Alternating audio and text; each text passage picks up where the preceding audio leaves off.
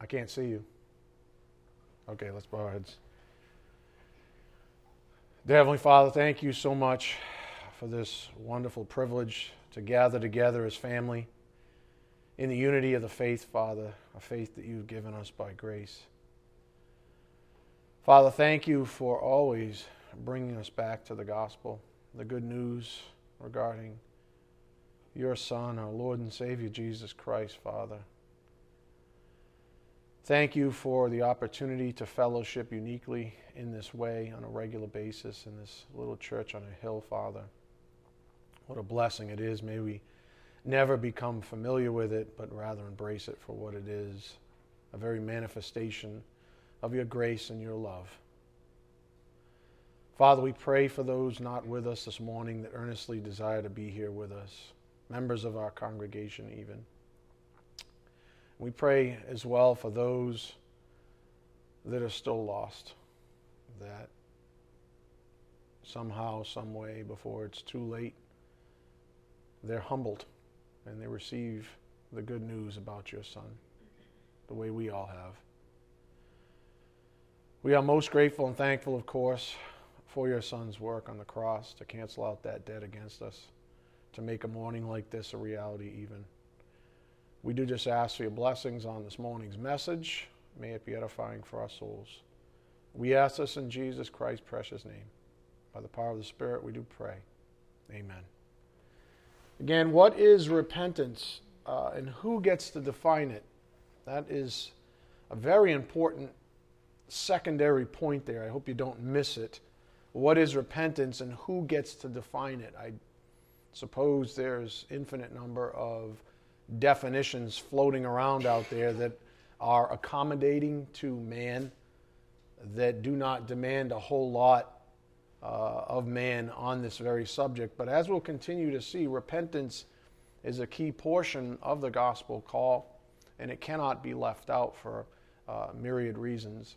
So, with that said, on Tuesday, uh, we were given a special message from a one Dr. R.C. Sproul. If you didn't catch it, I certainly encourage you to uh, listen to it. Uh, we have the recording and the YouTube video um, posted on the website, of course.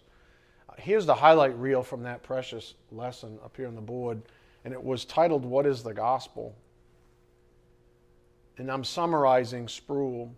Uh, the gospel is the good news about Jesus Christ and his work, period. Who was he? Who did he say he was? And what did he do? The gospel is the good news about Jesus Christ and his work, period. The corollary to this, of course, as the Spirit's been pointing out, is that the gospel of Jesus Christ has ne- is never to be confused with merely facts about him or his activities. Never.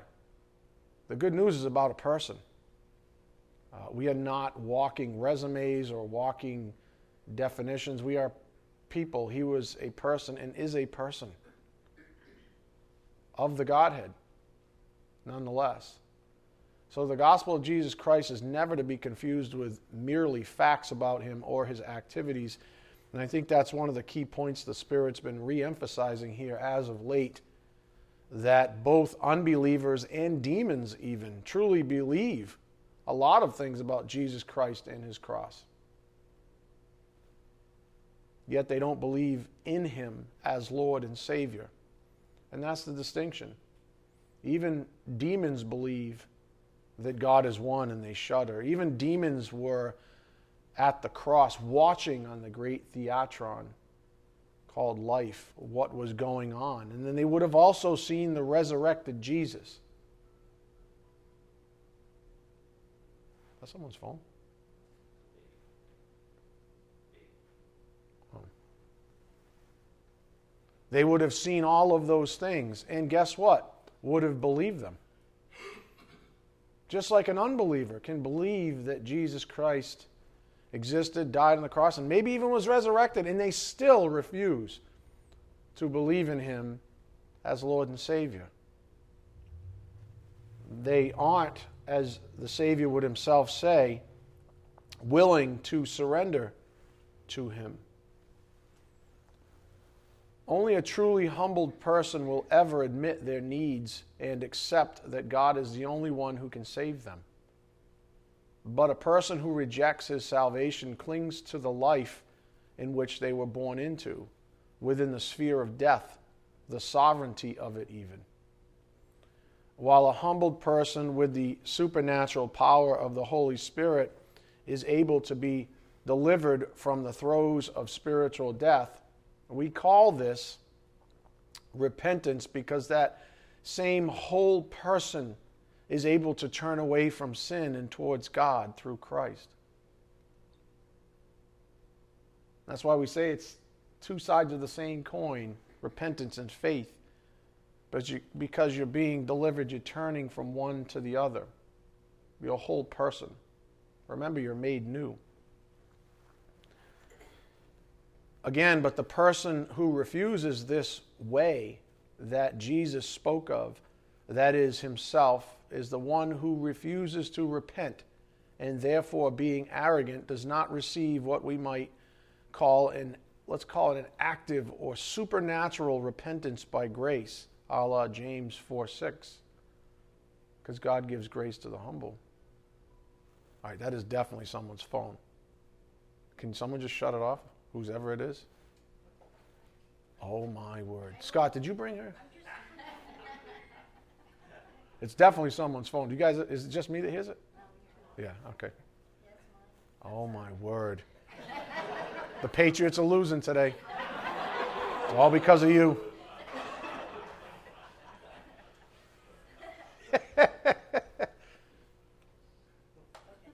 Thank you. That's all right. So we borrowed a bit more from Sproul on this idea of repentance since we had gotten his definition. It was really not his definition, but you know, his sort of intimation of, of the gospel. What is repentance? True repentance is confidently grounded in what God says about himself in his word, but it, is, it, it, it expresses itself in humility toward him. We come before our Creator with confidence that He is faithful and just to forgive our sins, 1 John 1 8 and 9, but we come humbly, refusing to believe or affirm that He owes us forgiveness. Every act of divine forgiveness is an instance of the Lord keeping His promises to pardon His people, but it is at the same time a forgiveness we never deserve. That's what a repentant heart looks like. That's what a humble heart looks like. It's not some flippant attitude about facts or making some demand on God because he says he forgives. We don't deserve any of this last time I checked. That's the point.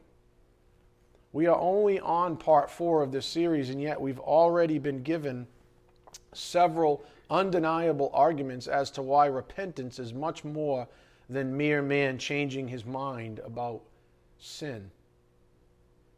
We've looked at the simple fact that even demons know about Jesus' sacrifice on the cross, and yet they remain destined for the lake of fire.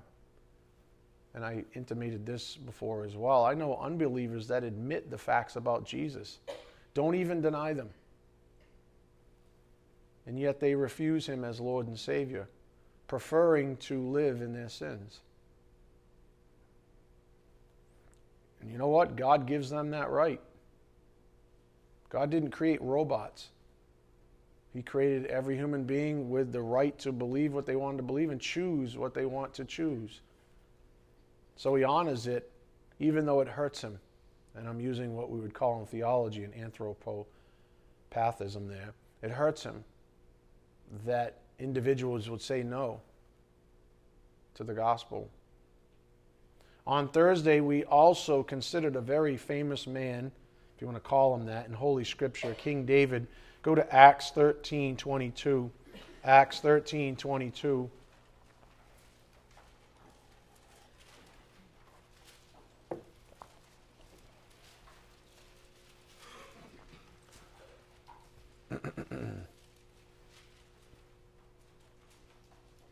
Acts 13, verse 22. After he had removed him, he raised up David to be their king, concerning whom he also testified and said, I have found David, the son of Jesse, a man after my heart who will do all my will. That's a huge statement. Up here on the board, for some additional clarity on that, a man after my heart, while God is perfect and man isn't, he affirms this statement about David multiple times in his word. 1 Samuel 13, 14, Psalm 89, 20, and Acts 13, 22, as we just noted. And then David, his humble servant, reveals the truth of it. For example, a repentant heart, multiple times in the Word. Psalm 32, 38, and 51. As the Spirit's been saying for years now from this pulpit, humility is the key to the spiritual life. For example, again, a repentant heart is a humble heart. That's the point the Spirit's been trying to make here that a repentant heart is a humble heart. And there's a lot more to it than just some change of mind, just some mental affirmation that, you know, something is a sin or that someone's a sinner. Even demons know that stuff. Even unbelievers know that stuff. As Sproul stated, true repentance expresses itself in humility toward God. So never forget that David was saved by the grace of God, just like every human being, past, present, and future, has or will be. David was saved by the grace of God. And just as a little side note, as I was preparing this lesson, and it turned into a little mini lesson almost here for the next five minutes, maybe. Just as a side note, I want you to think about this. Um, because I think people are confused about repentance because they are primarily confused about grace. Just like the reason people are confused about the gospel is primarily because they're confused about God's grace. And so, concentrate on what I'm about to say. While giving grace is easy for God, nowhere in Scripture does it say that man's decision will be easy. Let me say that again. While giving grace is easy for God, nowhere in Scripture does it say that man's decision will be easy, which is why conversion usually takes some time. Go to Luke 13 24. I'll show you something in Holy Scripture just so you don't take my word for it. And I'll give you the original language just to drive the point home. I think that people, people wrongly assume just because grace is something that's easy for God, that receiving it is something that is always easy for man. Luke 13 24, and we're talking about salvation here, of course. Strive to enter through the narrow door, for many, I tell you, will seek to enter and will not be able. Wait a minute. What did, did he just say that? Yeah. Strive to enter through the narrow door, for many, I tell you, will seek to enter and will not be able. Agonizomai is for strive. To contend for a prize, to struggle. Compete in the games, fight, labor earnestly, strive, to struggle like engaged in an intense athletic contest or warfare, where the English agonize comes from. So, what do you read then? Go ahead, put the English word in there. Agonize to enter through the narrow door. Does that sound easy to you? If you're, a wrestler, if you're in a wrestling match, does that sound like an easy endeavor? No, wrestling is really hard. Fighting in a boxing ring is really hard. And yet, this is what Scripture says about entering through the narrow door. Strive, agonize over it. Why? Because conversion takes time. You know why? Because the flesh that you were born in really likes the sin life. That's why. Really likes the self life, really likes being self righteous. That's why. There's a lot to consider, isn't there? For man, God giving grace is easy, but man receiving it on God's terms isn't always easy. That's the point. That's why we have unbelievers still that know the facts about Jesus Christ, but they're still unbelievers. They may even go to church on Sunday. But they're still unbelievers. Why? Because they haven't surrendered yet. They haven't truly repented yet. They aren't willing, you see. And when you're not willing, God will not give you those things repentance and saving faith, etc. So that's what Scripture says, plain and simple. Strive to enter through the narrow door, for many, I tell you, will seek to enter and will not be able. It's like when he says, I never knew you. But didn't we do all these things? Didn't we prophesy in your name? Didn't we go to church? Didn't we do blah, blah, blah? You line them up. Yeah, but I don't know you. Not that way. So some of you might be saying, but I thought the Bible says that it is by grace through faith that we are saved. And it's really easy.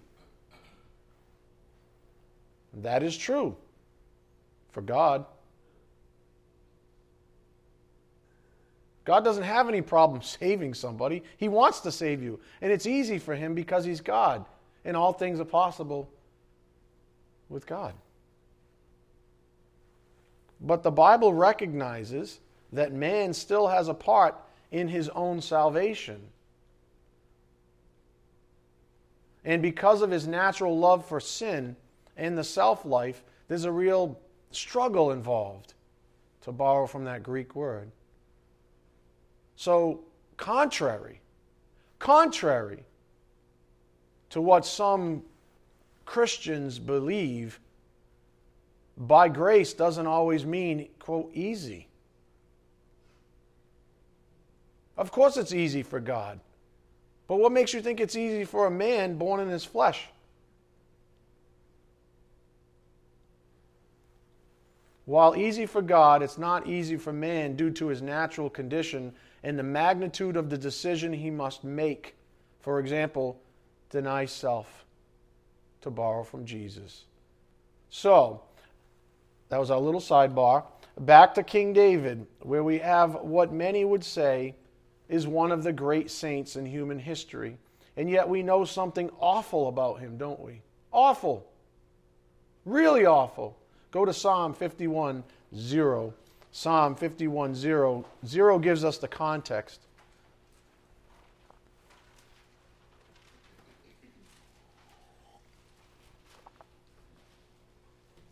So we know something really awful about David.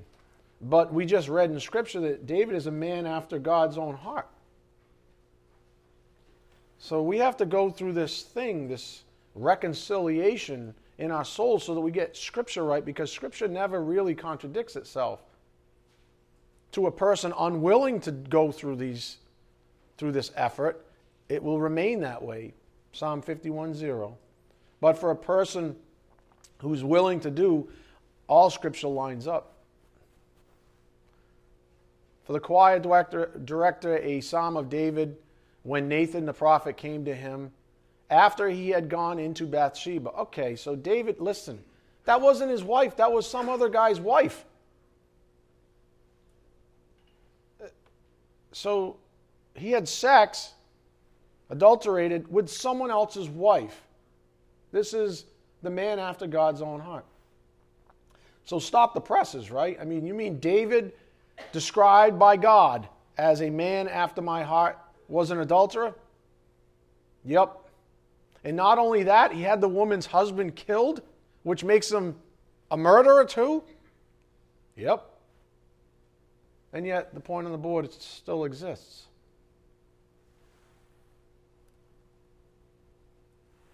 Hmm. Since God, oh, excuse me,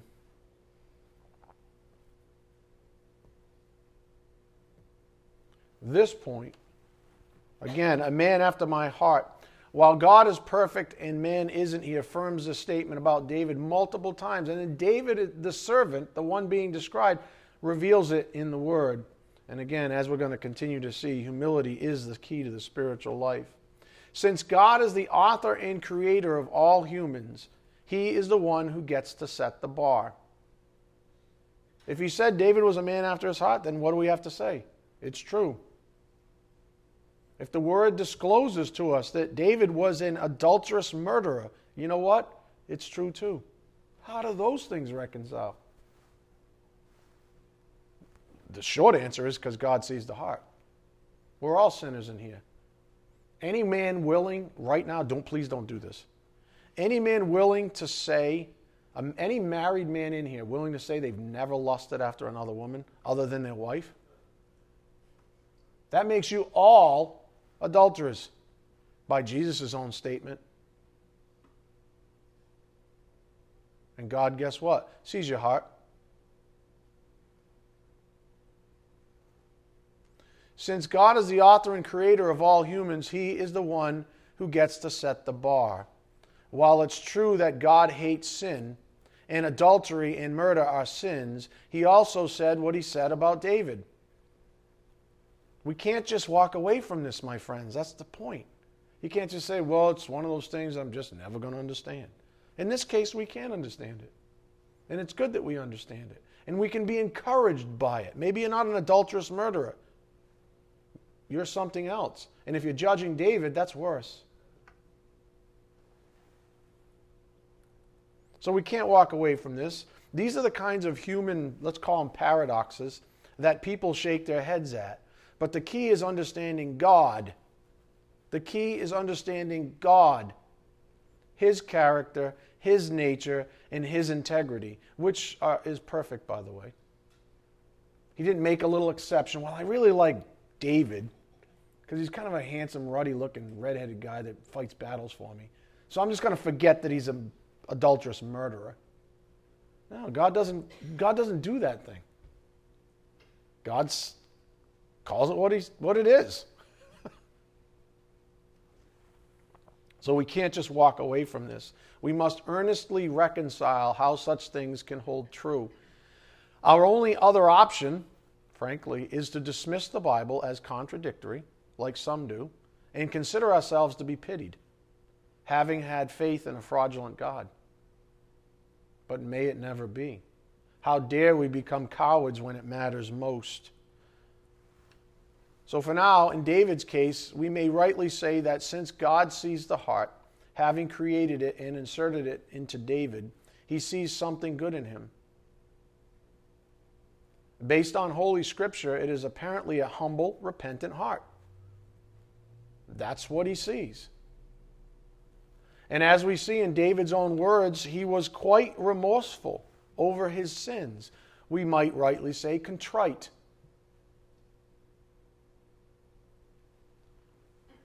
And just as another side note, here's our second mini lesson this morning. Do not, I repeat, do not confuse Romans 8 1, and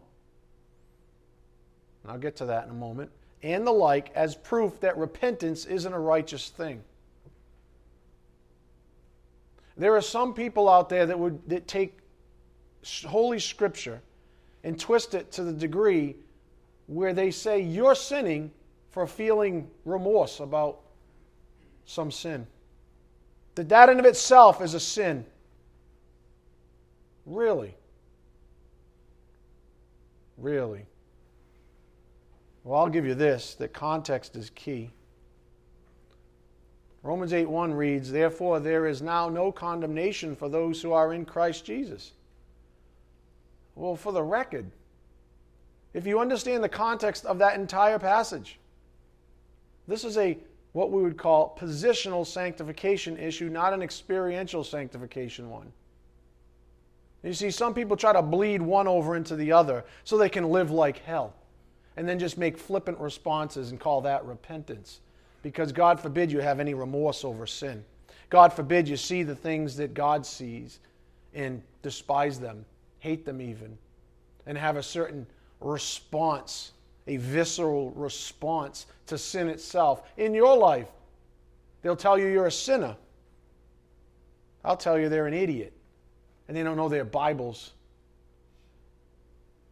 We are, quote, set free from the law of sin and death, Romans 8 2. That is from the penalty of sin, but not the power of it yet. We are set free from the penalty of sin. That's the context of Romans 8 1. Don't ever let anybody tell you otherwise. That somehow that covers now, that, that the being delivered from the penalty of sin somehow excuses you from feeling remorse for sinning against God. That's a lie. But some believe it. Unfortunately, there are lots of so called Christians, excuse me, who carry Romans 8 1 in their shirt pockets and pull it out every time they sin and refuse to repent biblically. And remember uh, the definition between attrition versus contrition. It's gotten so bad in some systematic theologies that people are living lives believing that God can and will save a person, but not change them. In other words, the repentant heart, the repentance that Jesus talked about, is some consideration later on.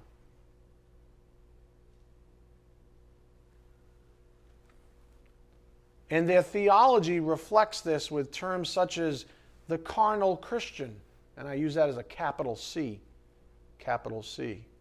Which essentially describes an unrepentant person. A person without remorse for their sins whatsoever. But supposedly God will save that person. I guess Jesus was a liar. I guess Peter and the other apostles, including Paul, were all liars. I guess they didn't understand Let us set the record straight on this. Again, context is key, always. Repentance is not founded on sin being an inconvenience to man, that it incurs punishment, for example. Rather, it is remorse, as David so intimately shared from his heart. My sin is ever before me. Against you, you only, I have sinned. Psalm 51 3 to 4. Again, repentance is not founded on sin being an inconvenience to man. In other words, you don't repent just to avoid punishment. That's the kid in the cookie jar, right? Don't punish me. That's attrition versus contrition. Sorry to let you down. I know I shouldn't be doing that. Two different attitudes. And we know which one David had. Either David was wrong in his heart to feel this way, or we accept our previous point as a matter of fact up here on the board. Again, context is key. Romans 8 1 says, Therefore, there is now no condemnation for those who are in Christ Jesus. This is a positional sanctification issue, not an experiential sanctification one. Get that straight in your souls. We are set free from the law of sin and death Romans 8 2, that is from the penalty of sin, but not the power of it yet. All right, you still in Psalm 51 0? That was our little second sidebar for this morning. A psalm of David when Nathan the prophet came to him after he had gone into Bathsheba. So again, David was an adulterer. Be gracious to me, O God, according to your loving kindness, according to the greatness of your compassion Blot out my transgressions. Wash me thoroughly from my iniquity and cleanse me from my sin. For I know my transgressions, and my sin is ever before me. Against you, you only, I have sinned and done what is evil in your sight, so that you are justified when you speak and blameless when you judge. So, in other words, David had no problem actually facing his sin and recognizing what sin was to his Father in heaven. And remember, he was a man after God's own heart. Last time I checked, God hates sin. So, what we see is something that we can all rest assured up here on the board. Again, God hates sin. It makes perfect sense that a man after his own heart would hate offending the one who saved him from the throes of sin. Would we expect anything less? Would we expect anything less? I mean, to me, just to share, whenever I know that I've sinned, it just it ushers in a, a um, there's a remorse, obviously, but it's also a, a moment because of the remorse.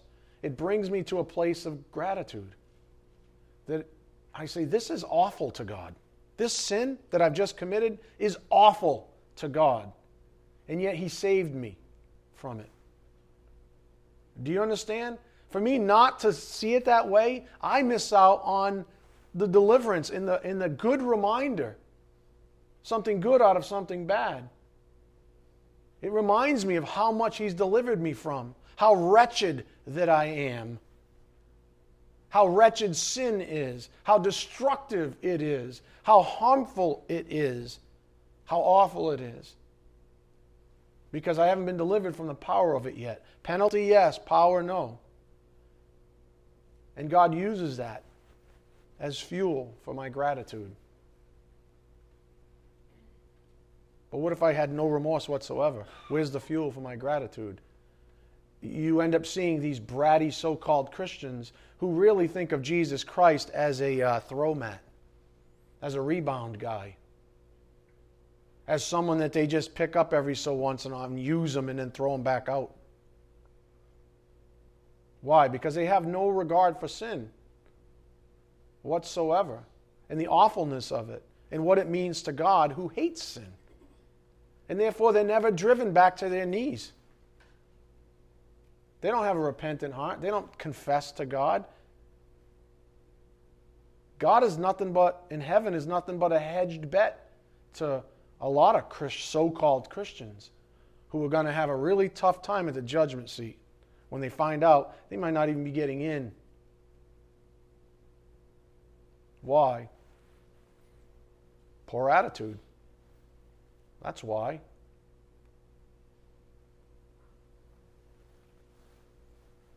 So it makes perfect sense to me the way David intimates how he felt about sin and offending God. We also read another chapter in Psalms to help us see David's heart, but before doing so, I want to put to bed this issue of Romans 8 1 being misconstrued. Go to Psalm 32 verse 1. Psalm 32, verse 1. Imagine that. We're going to go back to Psalms to prove a point about Romans 8, 1. You know, how, you know why we can do that? Because there's one gospel and there's one truth. That's why. And David was saved the same way we're all saved. Psalm 32 1 How blessed is he whose transgression is forgiven whose sin is covered. How blessed is the man to whom the Lord does not impute iniquity. That is a reference all the way forward to Romans 8 1. Therefore, now there is no condemnation in Christ. How, how blessed is that person? To be delivered, to be saved from the very penalty of sin, knowing that they're going to spend for all of eternity with the holy God of the universe. How blessed is that person? That's a positional issue, my friends. How blessed is the man to whom the Lord does not impute iniquity, and in whose spirit there is no deceit. So we see that David too understood what Paul meant. Imagine that. When he wrote about being set free from the penalty of sin in Romans 8 1. Up here on the board, to sort of weave this together, David's example. David understood what Paul wrote in Romans 8 1. That's right, he did. You might say, well, that was so. No, shush. David understood what Paul wrote in Romans 8 1. Long before Paul was even born. A thousand years before, even. Why? Because there's one gospel. That's why. David understood what Paul wrote in Romans 8 1 and was elated to know that God saves and delivers man by grace from the penalty of sin. That's Psalm 32, 1 to 2. However, we then see this same man's reflection on the time when he refused to repent and confess his sin experientially. He knows that the penalty's been paid for, or will be. He was forward looking, but you know what I'm saying. He knows that God will take care of that sin problem for him. But yet, we see this same man's reflection on the time when he refused to repent and confess his sin experientially. And unlike the person who supposes there's no such cause for repentance in a believer, we see this man after God's own heart, filled with the results of functioning in arrogance, refusing to confess and repent for a time. Look at verse 3. We're right here. Look at verse 3. So while verses 1 and 2 echo of Romans 8 1, verse 3 speaks of the experiential side of things. When I kept silent about my sin, so the sin was ever before him, but he kept silent. In other words, he was refusing. Do you see? He was refusing to repent and confess it. Anybody ever done that? I'm just gonna. Why you? Why are you laughing? Right? Anybody ever live in a sin and go? I'm just gonna like ignore this for a little while. I'm just gonna like you know, go over there. God's trying to talk to you. He's knocking. He's like, "What are we doing here? what are we doing? Here goes the spiral, right?" That's what that's what David did for a while. That's what he did. Just like you're all laughing because you're all sick, and you do the same things. Some of you are like this right now. he said, When I kept silent about my sin, when I refused to come forth. All right, let me, uh, this could put all this to bed right now. Does he not recognize that he sinned? Then what's the problem? If repentance was just recognizing that you sinned, that you're a sinner, wouldn't that be the end of it? Obviously not. It's not like he didn't know the sin was there. A big white elephant in the room. Right? So that can't be repentance. When I kept silent about my sin, which is really David refusing to confess his sin, repent even, my body wasted away through my groaning all day long. Now you see why God said, This is a man after my own heart. Even when he was screwing up, he, he was convicted by it. His heart was melted by it. For day and night your hand was heavy upon me. That doesn't sound like some mental gymnastic exercise, does it? That sounds like something pressing into him as a whole. God wasn't letting him go, in other words. God wasn't letting him off the hook. Remember, God is not mocked. God wasn't letting him off the hook. He said, You're going to repent. You're going to come forward on this thing.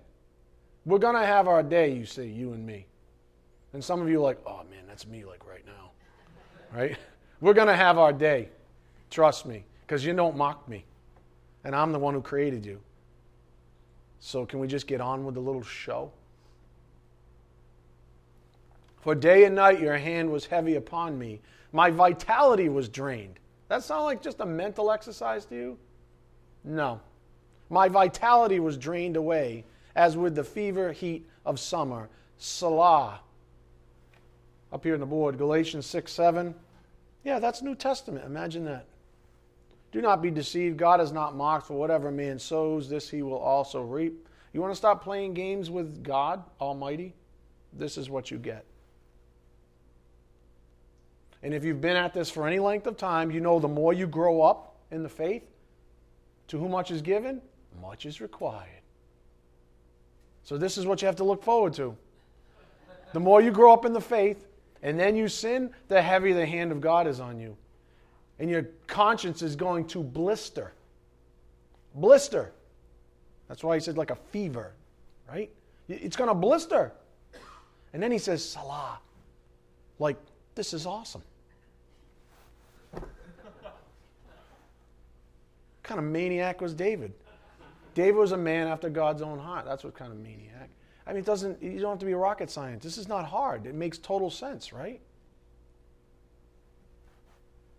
But people want to play games, try to get out. Verse 5 I acknowledged my sin to you, and my iniquity I did not hide. So he comes around. He comes around. I said, I will confess my transgressions to the Lord, and you forgave the guilt of my sins. Selah. So, in other words, what do we see? He was driven to this confession. He was driven to accepting these things about himself. That's a repentant heart. That's what you don't see in, a, in an unbeliever. Do you understand? Do you understand what's been coming from this pulpit regarding the gospel? That's what you don't see in an unbeliever. An unbeliever is able to, as one person intimated to me that was just saved in the last couple years recently, I just lived in sin and I had no problem with it. But you went to church. Yep. This church. Yep.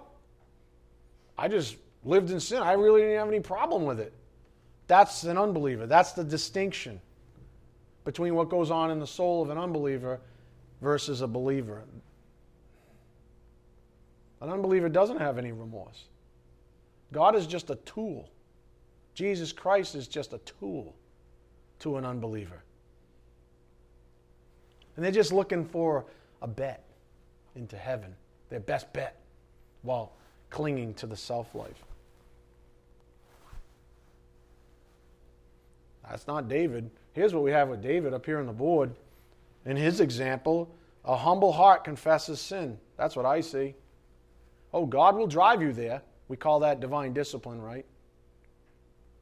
A repentant heart turns away from it. A humble heart confesses it, says, Yep, it's a sin. A repentant heart turns away from it. And we're not just talking about mentally. This is what we're looking at here. David wasn't merely afraid of discipline from God, he had a contrite heart, a heart ground down before the sovereign God of the universe. So his counsel is to go to God in prayer. You ready? You say, Well, that's me. What's his counsel? Go to God in prayer when we are disoriented from, from him. Look at verse 6. Therefore, let everyone who is godly pray to you in a time when you may be found. Surely in a flood of great waters they will not reach him. You are my hiding place. You preserve me from trouble. You surround me with songs of deliverance. It's another word for salvation, right? Deliverance, Selah. That's unbelievably good counsel. So the corollary point on the board up here, again, more on David's example. A repentant heart is a remorseful one. It is the same heart that seeks salvation slash deliverance by the hand of God, namely by His grace. You return to God. What do you think you do as a believer? You sin, you turn back to God. You have a certain remorse for it, He delivers you. If you want to sit there and ignore it, then you're going to get pummeled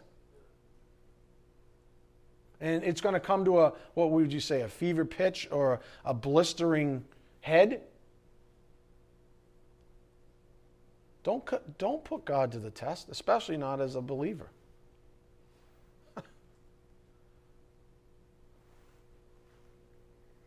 Again, a repentant heart is a remorseful one. It is the same heart that seeks salvation, deliverance by the hand of God, namely by His grace. And then in this magnificent passage, we see God's response to the one who seeks him righteously, repentantly. Look at verse 8. I will instruct you and teach you in the way which you should go. I will counsel you with my eye upon you.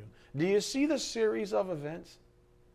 David's playing a game. He gets pressed down. He repents. He confesses. And God says, Okay, now I can work with you I couldn't before. All I could do then was discipline you, bring you back down to your knees, get that, whatever that arrogance is in you, out, root it out, and then we can talk. He says, I will instruct you and teach you in the way which you should go. Because some of you are at that point where you've been living in a ridiculous lie or some kind of sin, and now you're saying, Well, this is great. Now what do I do? Right? I just exited this thing is just, I don't, I don't want to turn around because of the wake I just left behind me. It's just basically garbage and dung, let's say. Now what? God says, Come to me. Right? Didn't Jesus say that? Come to me, all you who are weary and heavy laden, and I will give you what? Rest. That's the beauty of God's grace and His mercy. But He's not going to do that for you until you pony up for yourself, until you recognize, until you accept that you're a sinner, that sin is, is offensive to God. And that if you're not offended by said sin in your own life, something's wrong. And if you're never offended by sin in your life and you only care about not being punished because you're on some weird religious treadmill with God, then it's quite possible you're not even saved.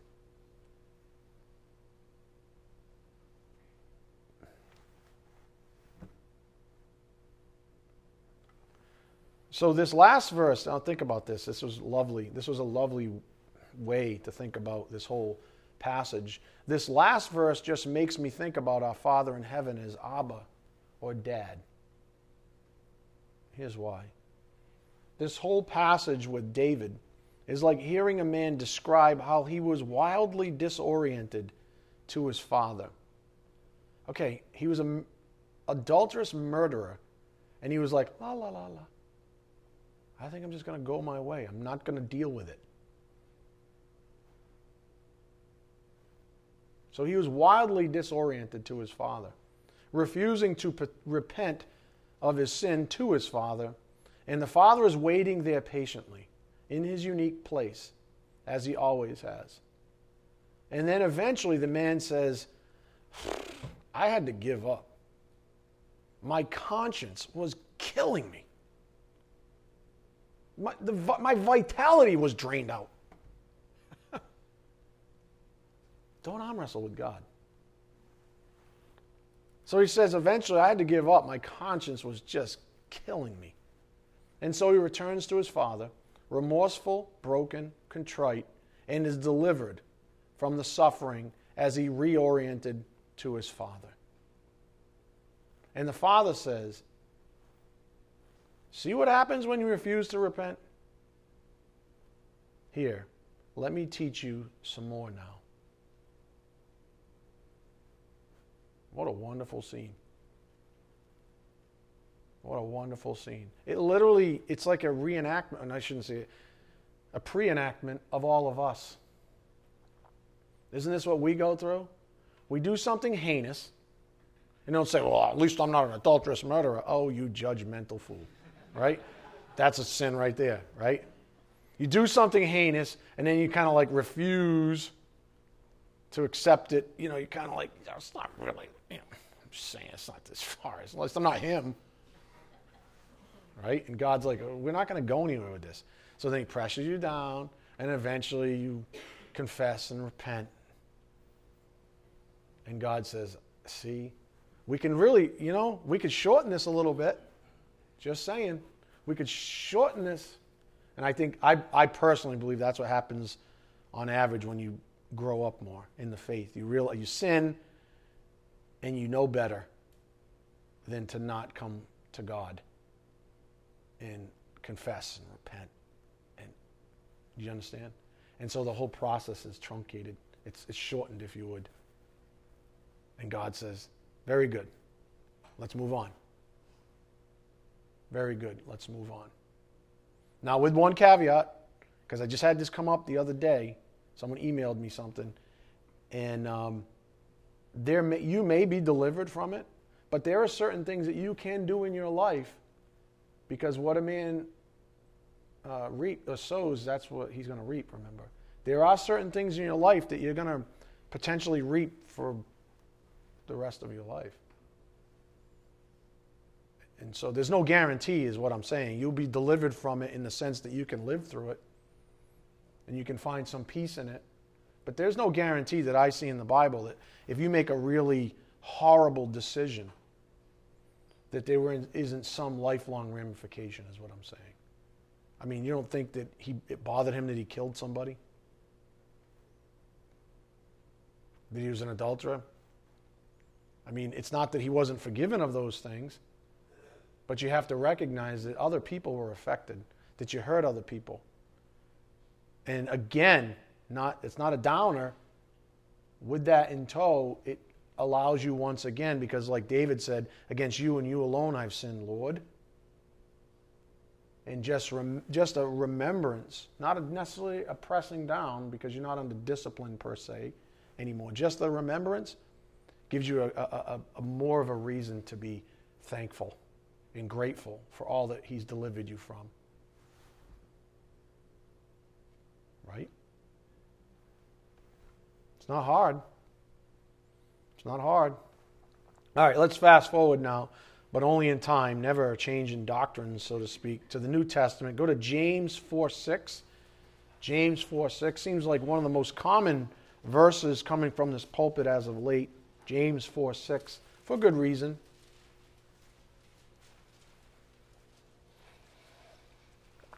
Again, our lesson title What is repentance and who gets to define it? James 4 6. But he gives a greater grace. Now, we've been focusing, and I quote this very often God is opposed to the proud, but gives grace to the humble. But do not forget what's being said at the beginning of this, of this verse. He gives a greater grace. Up here on the board, a greater grace.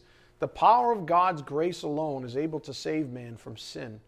His grace is greater than all enemies opposing it the flesh, the world, and Satan. True repentance, then, is a grace gift.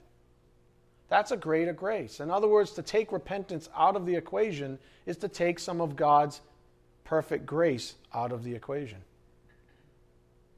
It's greater to put it in, in other words. It's greater to realize the truth of the matter that God grants repentance. That a repentant heart, the one that you have, the one that we just saw with David, is a gift from God. That's not something that you have as, a, as an unbeliever. You can't. That has to be a gift from God because everything good comes from heaven, right? So you have to recognize that repentance itself is a grace gift. And when you try to take that out of the gospel equation, you're trying to remove some of God's grace in His own salvation plan. That's the whole point. This is a greater grace. Look at verse 7 therefore, or excuse me, submit therefore to God. Resist the devil and he will flee from you. Draw near to God and he will draw near to you. Cleanse your hands, you sinners, and purify your hearts, you double minded. Be miserable and mourn and weep. Let your laughter be turned into mourning and your joy to gloom. Humble yourselves in the presence of the Lord, and he will exalt you. What do you think verse 9 is about? It's repentance. Oh, you want to laugh about it? You want to forget about how awful and uh, sin is, and offensive sin is to God? Let your laughter be turned into mourning. You want to sit here and giggle around and play pretend and, and, and forget that, that God sees your heart and sees your sin and is, and is actually offended by it? You want to forget about Let your laughter be turned to mourning. Do you see it? Humble yourselves. In other words, get back down on your knees. You're forgetting your place. That's what happened to David. He's saying, "What? What? You are you serious? You're you're going to um, you're gonna you're gonna propose a joyful, happy life in the presence of sin in your life? Unconfessed, if you would, or, or unrepentant heart, if you would." That doesn't sound like God's going to allow that at all. Why? Because He wants to deliver you. And when you're playing that game, guess what? You're like David. You're not delivered. You're headed for a downfall. Oh, for a time you may think you're getting away from it or getting away with it, but God's not mocked. So God says in the Holy, in Holy Scripture, humble yourselves. Tepai no means to make low, show humility. True lowliness happens by being fully dependent on the Lord, dismissing reliance upon self, self government, and emptying, is that Latin carnal ego. This exalts the Lord as our all in all and prompts the gift of his fullness in us. If you humble yourselves, I'll exalt you. That's the pattern. This humility, let's call it the humility slash deliverance pattern, is something we just saw with King David. And now we see it from a saint that lived, I don't know, about a thousand years later. Again, it's not hard. And we also see this same pattern being set forth as the way to salvation proper from the one who came to, quote, seek and to save that which was lost.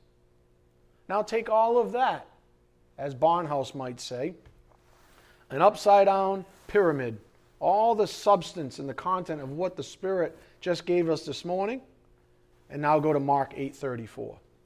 Go to Mark 8:34. Now you might have a better appreciation of why Jesus said what he said. And why repentance is absolutely a part of the gospel. Mark 8:34.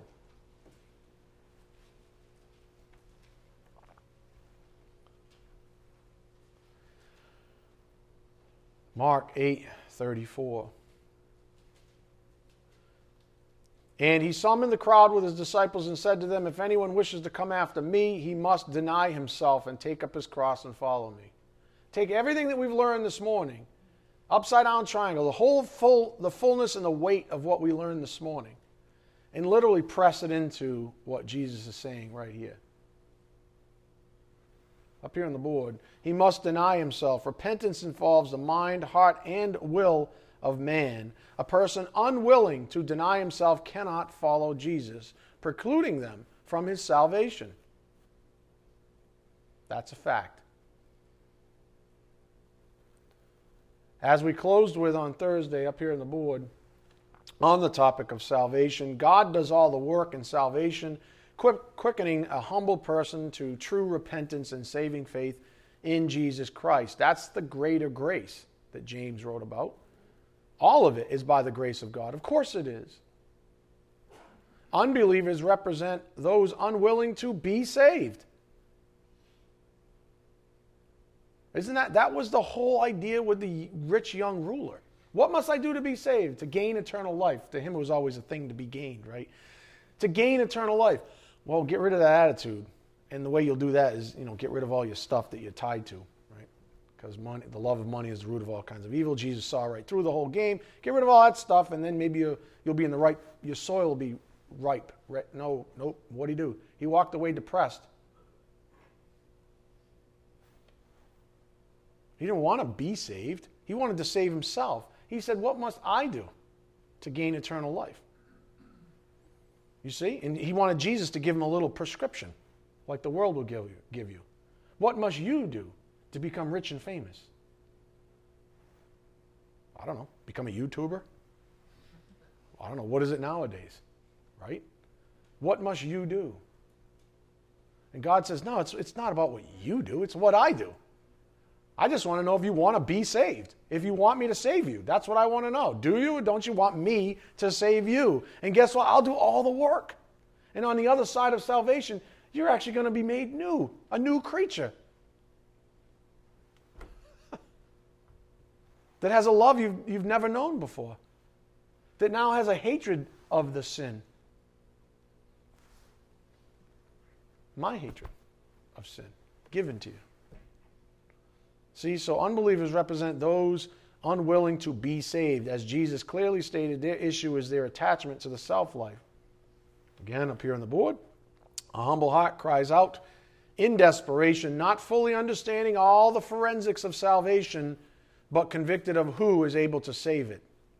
That's why I wrote this the last blog. One kingdom, one gospel. We don't always know everything. I mean, why are we still here if we knew everything at salvation? What are we doing? We still learn. We also read a hymn by uh, Augustus M. Toplady. Nothing in my hand I bring, simply to thy cross I cling. So I was reflecting on this as well. The recurring question in our studies is a simple one, a practical one at that. How does man suppose he can simultaneously cling to the self life? This is what some will propose, even from a pulpit on a Sunday morning. Oh no, that can be an after the fact consideration when Jesus said, No way, no way, no way. How does man suppose he can simultaneously cling to the self life, in other words, maintain an unrepentant heart, and cling to the cross? How does man suppose he can simultaneously do that thing? This is all this, that's all Jesus was saying.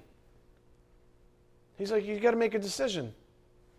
You can't have both. That's the whole point. Because my dad, he wants to change you completely. He wants to make you a new creature. So you can't have both. Is that really too much to demand from the one who's saving you? Is that really too much to demand? That's all Jesus was saying. We don't need to overcomplicate this. I don't need to get all dispensational with you and muck the whole thing up. It's obvious to me what he's saying. You can't have both. That's what he's saying. It's what he's always said. It's what the whole Bible says. Isn't that what we just saw with David, even a believer? You can't have both. You can't pretend it doesn't exist. Because I don't like sin. Sin is awful to me. That's all Jesus was saying. You can't have both. You know what? Listen closely. On that verse, because that is a salvation verse. If Jesus were here right now, I am 100% convinced that he would be saying the exact same thing that he did in this precious passage we are now reading. Uh, uh, 100% convinced. Maybe different language because, you know, what have you. But I'm totally convinced he'd be saying the same thing. He's like, no, you don't get me with arrogance. You don't get me unless you're willing to accept my terms. And don't just say you know certain facts about me either. Again, verse 34. And he summoned the crowd with his disciples and said to them, If anyone wishes to come after me, he must deny himself and then take up his cross and follow me. For whoever wishes to save his life will lose it. But whoever loses his life for my sake and the gospel's will save it. In other words, the one who's willing to let it go doesn't mean you're going to be quote unquote perfect at it. It's not going to be self evident, you know, like the moment after you're saved, the moment after, you know, you're justified by faith, the forensics, the salvation forensics are completed in heaven. None of that. It doesn't mean that you're going to be so completely whitewashed all of a sudden. He's going to be this perfect, like, oh my God, I'm like amazing now. I never sin anymore. No, it's not going to be that experience. You may not have it. You may not even have an emotional experience to it at all. There's nothing in the Bible that says you're going to have some great upheaval, emotional upheaval, and be like, oh, and run down the aisle and make a fool of yourself. I don't see that in the Bible. But I do see this and these are my Lord's words. He said, For whoever wishes to save his life will lose it. But whoever loses his life for my sake and the gospel's will save it. For what does it profit a man to gain the whole world and forfeit his soul? In other words, you've got to make a choice. For what will a man give in exchange for his soul? For whoever is ashamed of me and my words, in this adulterous and sinful generation, the Son of Man will also be ashamed of him when he comes in the glory of his Father with the holy angels. Never forget that while context always changes, Jesus Christ's gospel never does. It never has. You know how I know that? Up here on the board. Holy Scripture. Hebrews 13 8, Jesus Christ the same yesterday and today and forever. Okay, you ready? Here's another thought, and I'm, I, am going to close here shortly. I should go through like 3 o'clock. You did it. It's your fault. Everybody's like, no, the Patriots are coming on. I know.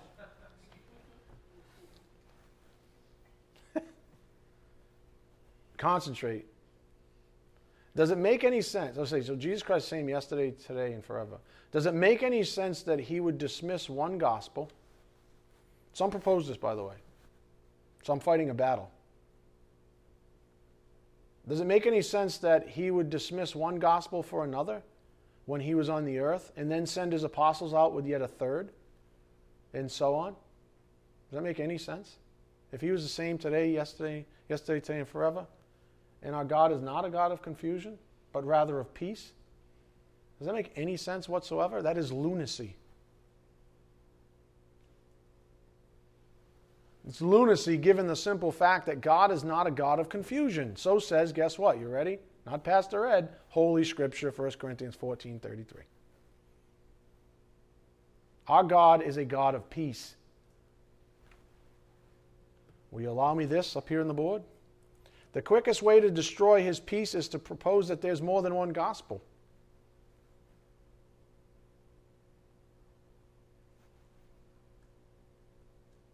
The quickest way to destroy his peace is to propose that there's more than one gospel. Every person who has ever been confused about the gospel of Jesus Christ has asked the same question the apostles did when Jesus sent the young ruler away with his attachments to his riches. Then who can be saved? What?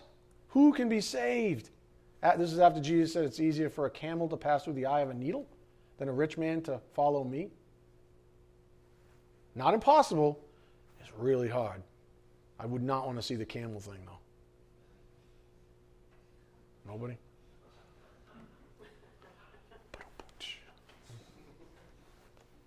Who can be saved? Isn't that the great question of all time? Honestly, isn't that the great question of all time? Repent! What? Come on. I love myself and my sin. How am I going to repent? I know. Who can be saved? Believe. What? I, all I believe is in myself because I'm over here in sin. Doing the backstroke. Anybody? Do the hustle? I go way back to the 70s.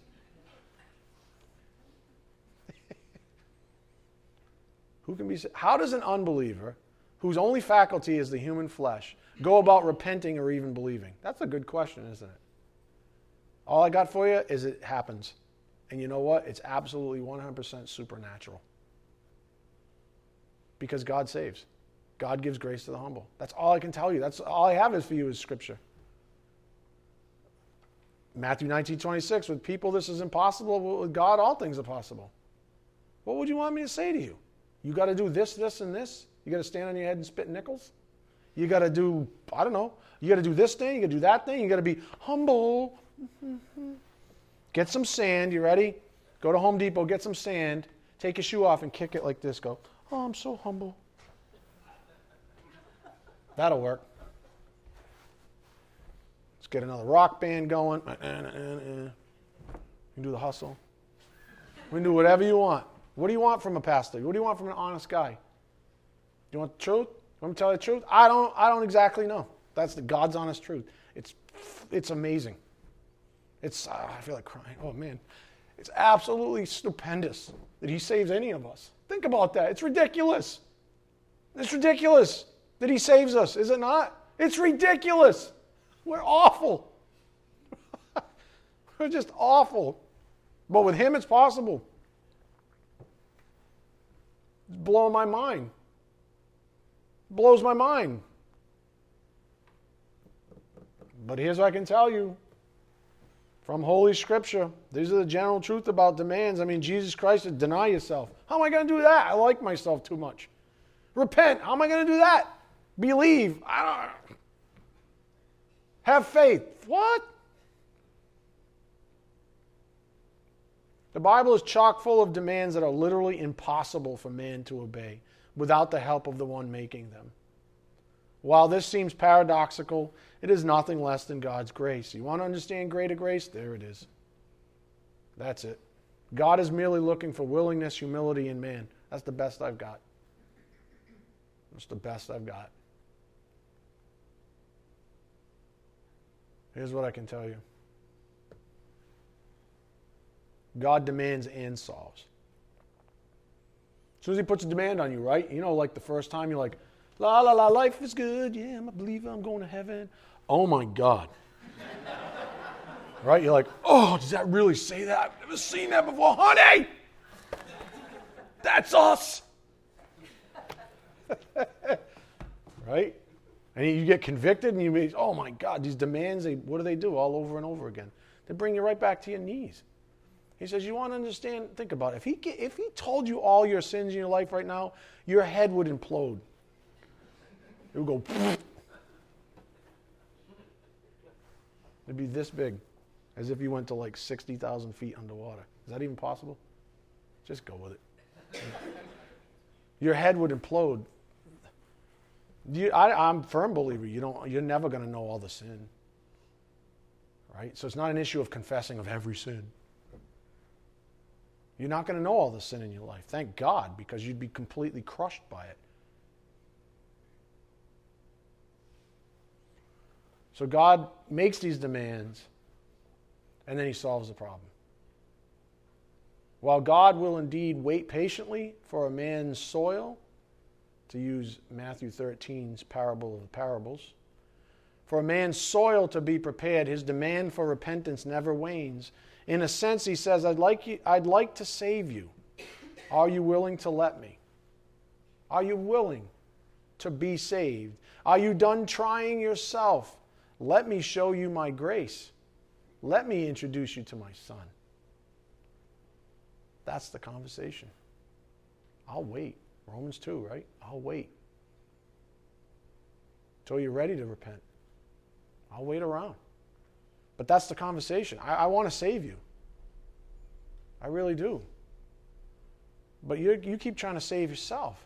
You keep trying to tell me, and, and you're, you're, you're, you're, you're kicking sand in my face. You're spitting in my face, saying that you don't need to be saved, that you're just fine where you're at. And he's saying, Let me show you my grace. Let me introduce you to my son.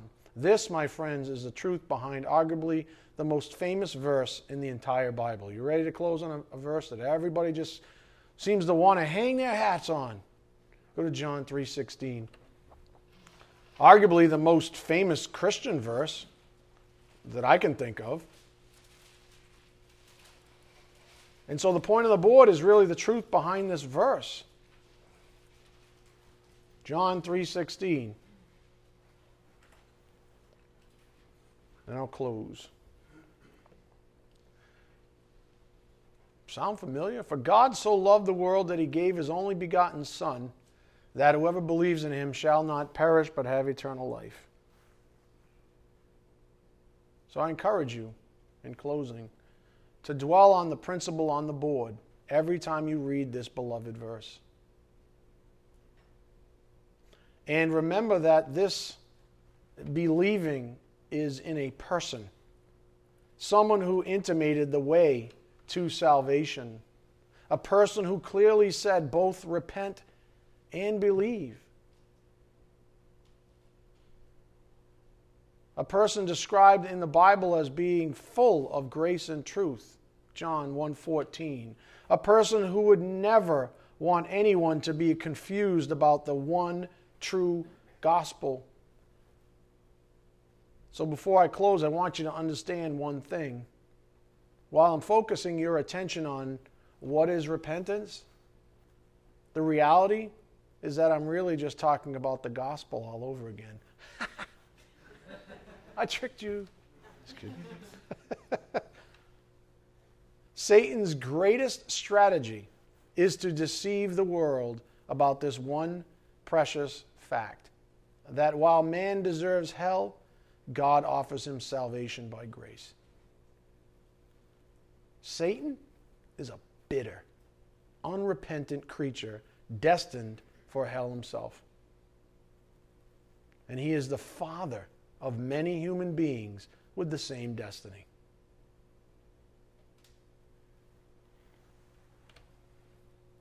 What I'm saying is what Paul and the rest of the writers in the entire Bible were saying. I lied. There's one more passage. Forgive me. Don't judge. Go to Romans 1 1. This passage is ridiculous. I mean, it's so unbelievable, chock full of everything that the Spirit's been saying over the last three years. It's right here. Imagine that. Where we started almost 10 years ago. Boy, what a trip, huh? Oof. Romans 1 1. Just think about what Paul is saying here. Just think about this morning's message and just think about what Paul knew to be true about the gospel and who he was serving and why. And then we'll read this and I'll close. Romans 1 1. Paul, a bondservant of Christ Jesus, called as an apostle, set apart for the gospel of God, which he promised beforehand through his prophets in the Holy Scriptures concerning his Son, who was born of a descendant of David according to the flesh, who was declared the Son of God with power by the resurrection from the dead, according to the Spirit of holiness, Jesus Christ our Lord, through whom we have received grace and apostleship, to bring about the obedience of faith among all the Gentiles for his name's sake, among whom you also are the called of Jesus Christ. To all who are beloved in, of God in Rome, called as saints, grace to you and peace from God our Father and the Lord Jesus Christ. Amen. All right, let's bow our heads. Dear Heavenly Father, thank you so much once again for this tremendous opportunity to fellowship with you in this unique way, to fellowship together as family, the way you provide for us. Father, thank you so much for your grace, your mercy, and your love, and your deliverance from the throes of sin, both penalty and even power in time, and then ultimately the very presence of sin. Selah. Father, we just pray for traveling mercies as we take all that we've learned here this morning out to a lost and dying world, Father, that needs it so desperately. We ask these things in Jesus Christ's precious name. By the power of the Spirit, we do pray. Amen. Thank you.